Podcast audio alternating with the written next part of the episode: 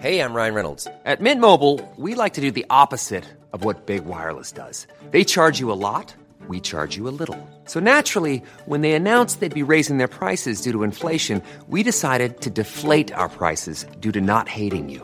That's right. We're cutting the price of Mint Unlimited from $30 a month to just $15 a month. Give it a try at mintmobile.com slash switch. $45 upfront for three months plus taxes and fees. Promo rate for new customers for limited time. Unlimited more than 40 gigabytes per month. Slows. Full terms at mintmobile.com. It wears people's faces like masks. Critics rave. Smile is haunting and unforgettable. It's truly terrifying and deliciously creepy. This is not real. It's real. Smile. Rated R. Only in theaters Friday.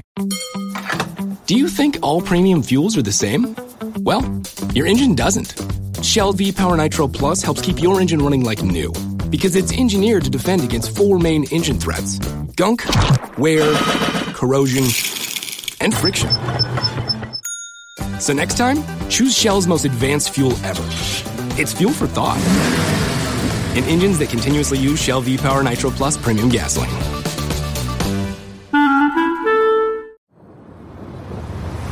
Kwentong Takip Silim Magandang araw o gabi mga tagapakinig ng kwentong Takip Silim. Kung nais nyo ring magbahagi ng karanasan nyong nakakatakot ay ipadala nyo lamang sa stories at kwentongtakipsilim.com Simulan na po natin ang kwento.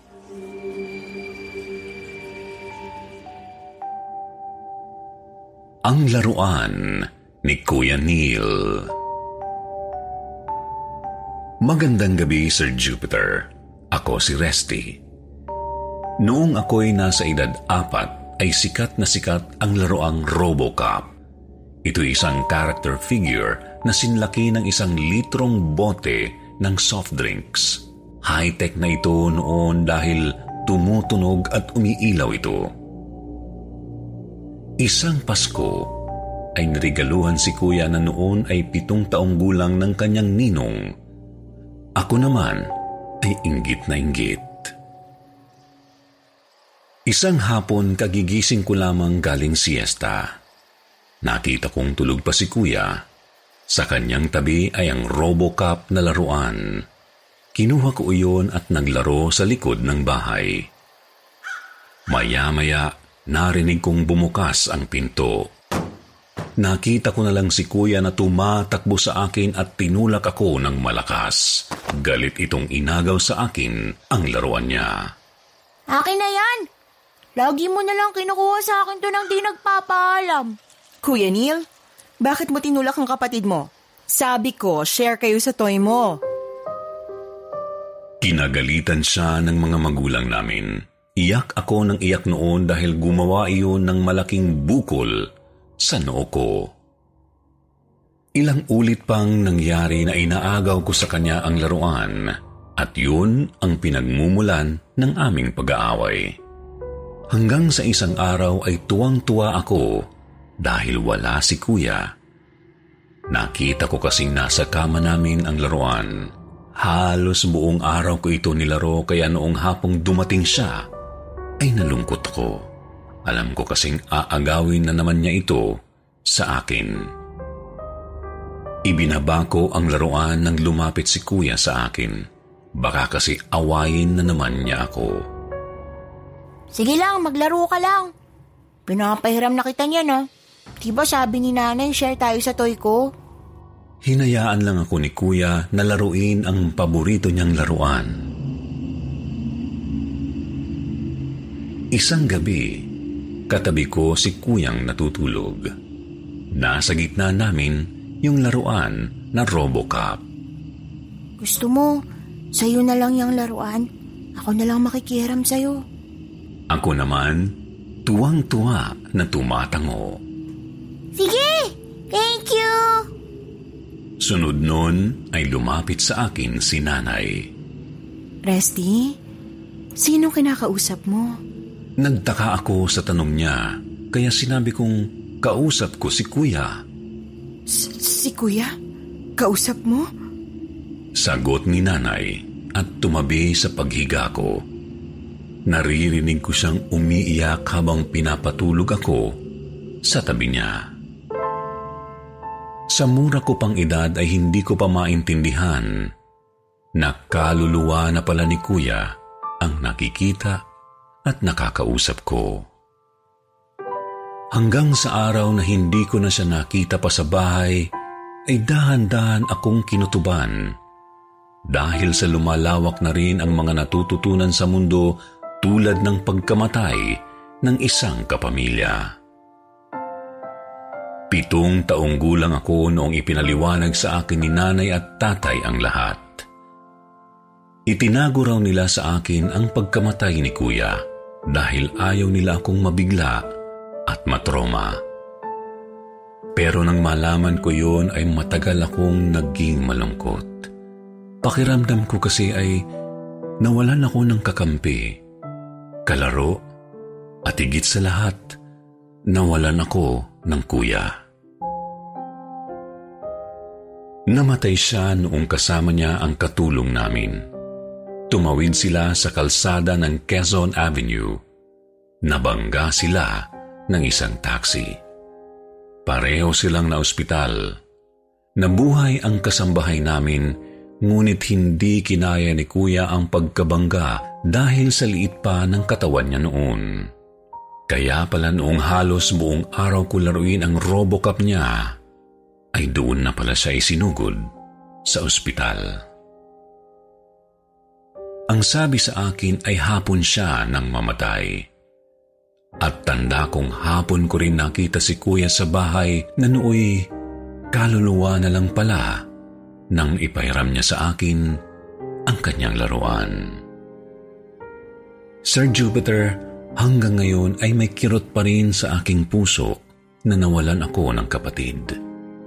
Gayunpaman ay habang buhay kong pahahalagahan ang naging maiksi naming samahan.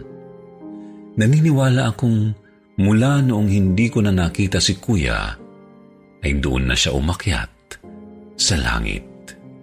Hanggang ngayon, ang paboritong laruan ni kuya ay itinatago ko pa rin idinisplay ko ito sa aking silid.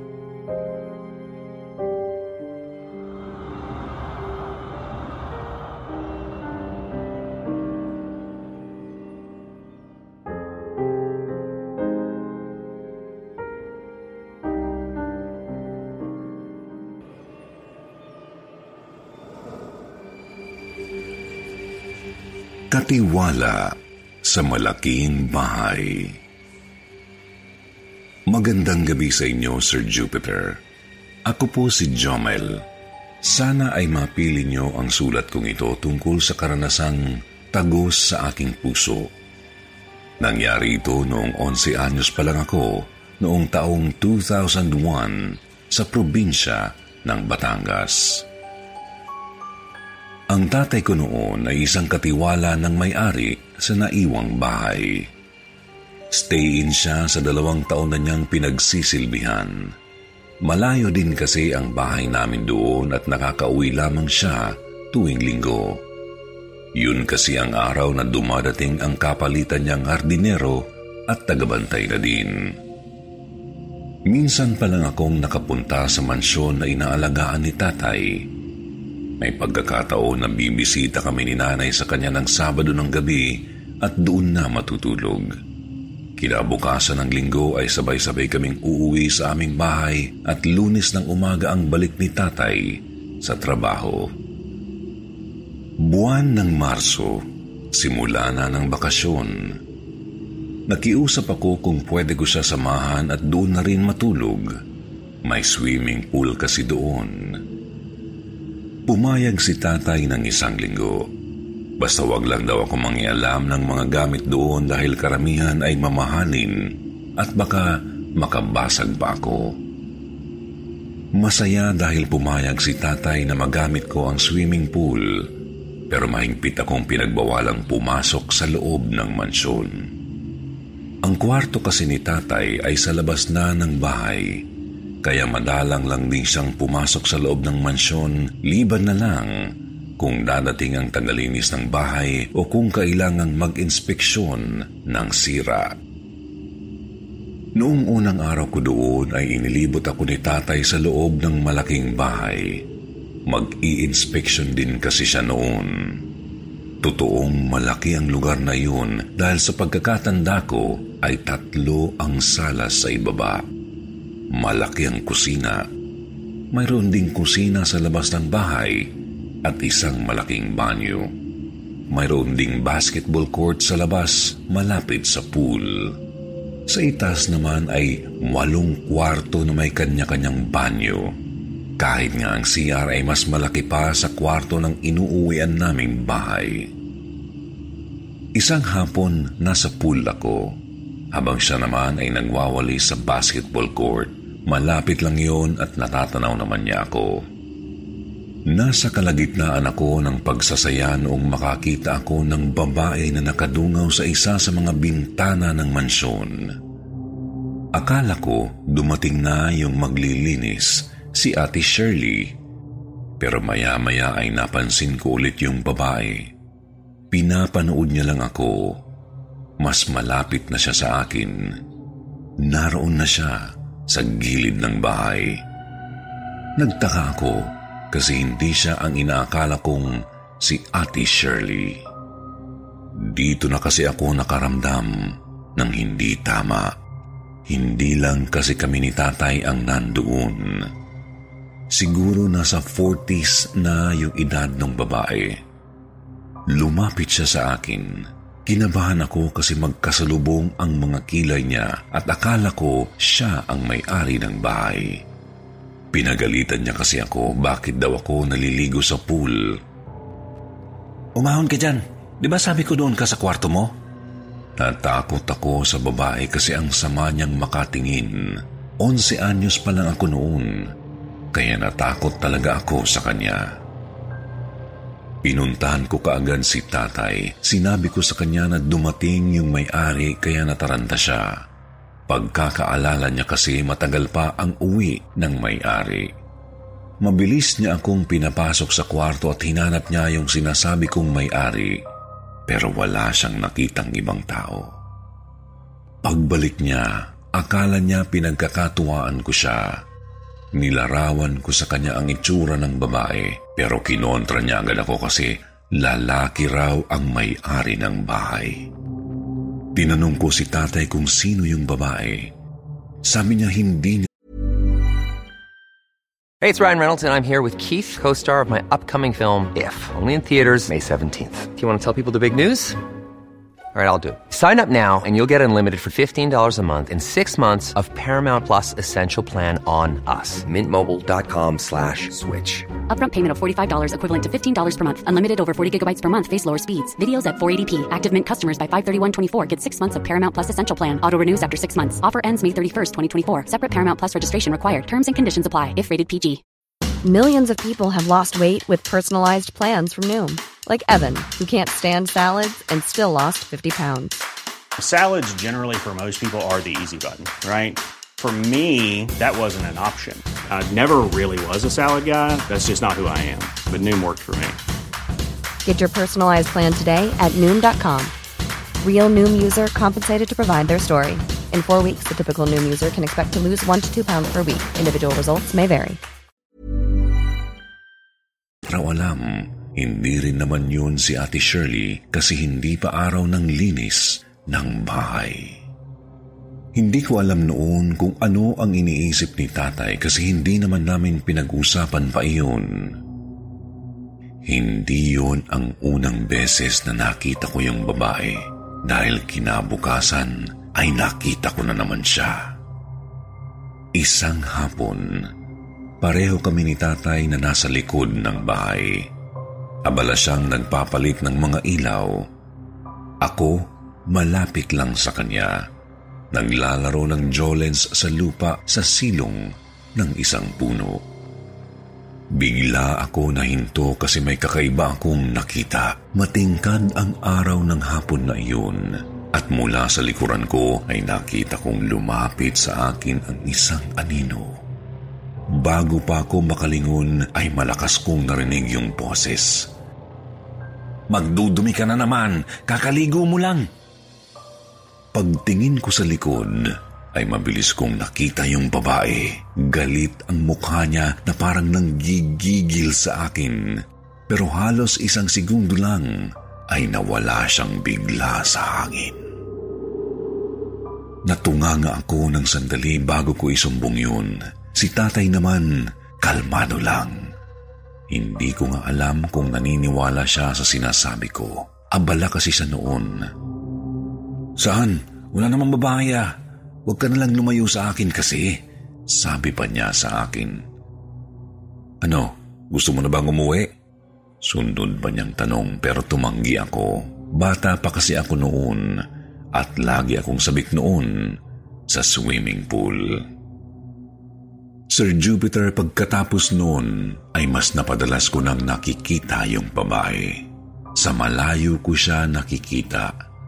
Para bang minamanmanan niya ako lalo na pagka naglalaro ako kahit pahalos katabi ko lang si tatay na abala sa mga ginagawa niya.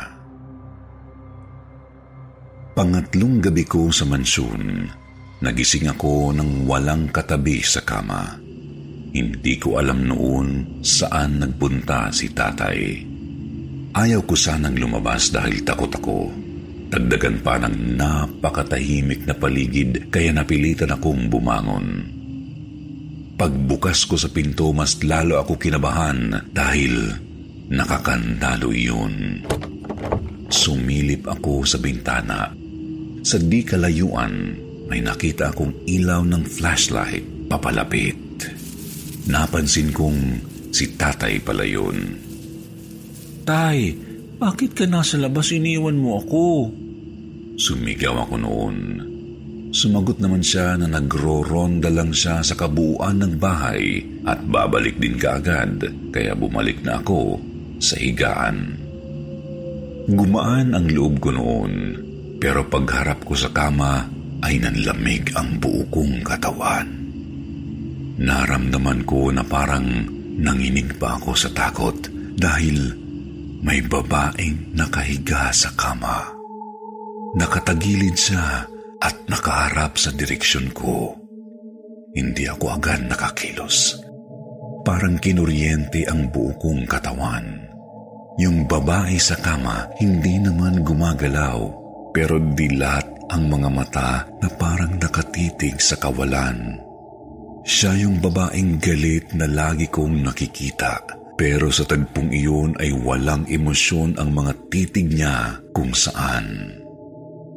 Noong magkaroon ako ng lakas ng loob, doon lang ako nakasigaw. Pero napansin ko yung ulo ng babae ay gumalaw na barang narinig ako at tumitig sa akin. Napaupo ako noon sa takot pero mabilis namang dumating si tatay. Yung babae bigla lang din nawala. Sabi ni tatay, kaya daw niya kinandado ang pinto dahil hindi raw siya mapalagay na baka may kung sinong babaeng magnanakaw ang nakapasok sa loob ng property kaya siya nagronda ng gabing iyon. Kinabukasan ay pinasundunan niya ako kay nanay. Ilang taon pa ang lumipas ay nanilbihan pa rin doon si tatay pero hindi na ako natutulog doon tuwing bakasyon. Si tatay naman natatawa lang sa akin. Ang sabi pa niya noon ay kalalaki kong tao pero takot ako. Pero ang sabi ko naman sa kanya ay palibhasa, hindi naman niya nakita yung babaeng multo. Ganoon lang ang biruan namin dahil nagpupunta lang ako doon pagkakasama si nanay. Si tatay ang tipo ng tao na masipag at tapat sa kanyang tungkulin. Kaya naman hindi na kami nagtaka na tumagal siyang nagbabantay doon kahit lingguhan lang siya kung umuwi. Huwebes ng umaga nagkausap ang aking mga magulang sa telepono. Nakikitawag lang kami noon sa kapitbahay namin na may landline na telepono at wala rin kaming pambili noon ng cellphone. Nagpaalam siya na hindi makakauwi dahil may sakit daw si Kuya Phil, ang kapalitan niyang hardinero, kaya kinailangan niyang manatili sa mansyon. Sabado, tumawag si nanay sa kanya. Mangungumusta lang. Pero nabahala kami dahil walang sumasagot hanggang hapon na tumatawag si nanay. Linggo na ng umaga nang magpunta kami sa mansyon. Halos isang oras kaming nagantay. Nagdo-doorbell sa labas ng gate. Walang sumasagot. Napilitan akong akyatin yung gate. May malaking kandado yun sa loob, kaya kahit makapasok na ako, ay hindi ko mapagbubuksan si nanay, kaya pati siya ay nakayang akyatin na rin yung gate. Hinanap ko agad si tatay. Pinuntahan ko siya sa kwarto niya, pero wala siya. Hanggang sa meron kaming naamoy na mabaho. Dinala kami ng amoy na iyon sa garden. Doon na gumuho ang mundo namin ni nanay. Nakahandusay ang tatay ko sa lupa. Nanlabo agad mata ko kasi agad akong napagulgol. Kinuha namin yung mga susi na nakasabit sa bewang niya para makalabas at makahingi ng tulong. Ang sabi ng doktor sa amin ay aneurysm daw ang kinamatay niya. Kinontak ni nanay ang may-ari ng mansyon. Si nanay pa mismo ang nag-long distance sa Amerika para ibalita ang nangyari. Napagkasunduan na sila ang gagastos sa burol at palibing. Ilang taon ang lumipas. Natanggap rin namin ang kamatayan ni tatay. Minsan, Naitanong ko kay nanay kung ano pa ang napag-usapan nila noong may-ari ng bahay. Nagkwentuhan kami. Tamang baliktanaw lang. Nabanggit sa akin ni nanay na may nasabi yung may-ari na doon din namatay sa bahay na iyon ang yaya niya. At yung kwarto ni tatay kung saan ko nakita yung babaeng nakahiga ay dating maid's quarter.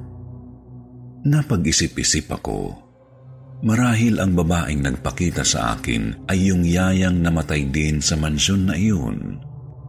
Ngayong matanda na kasi ako, natanto ko na pangyaya na uniforme ang suot ng babaeng laging nakabantay sa akin.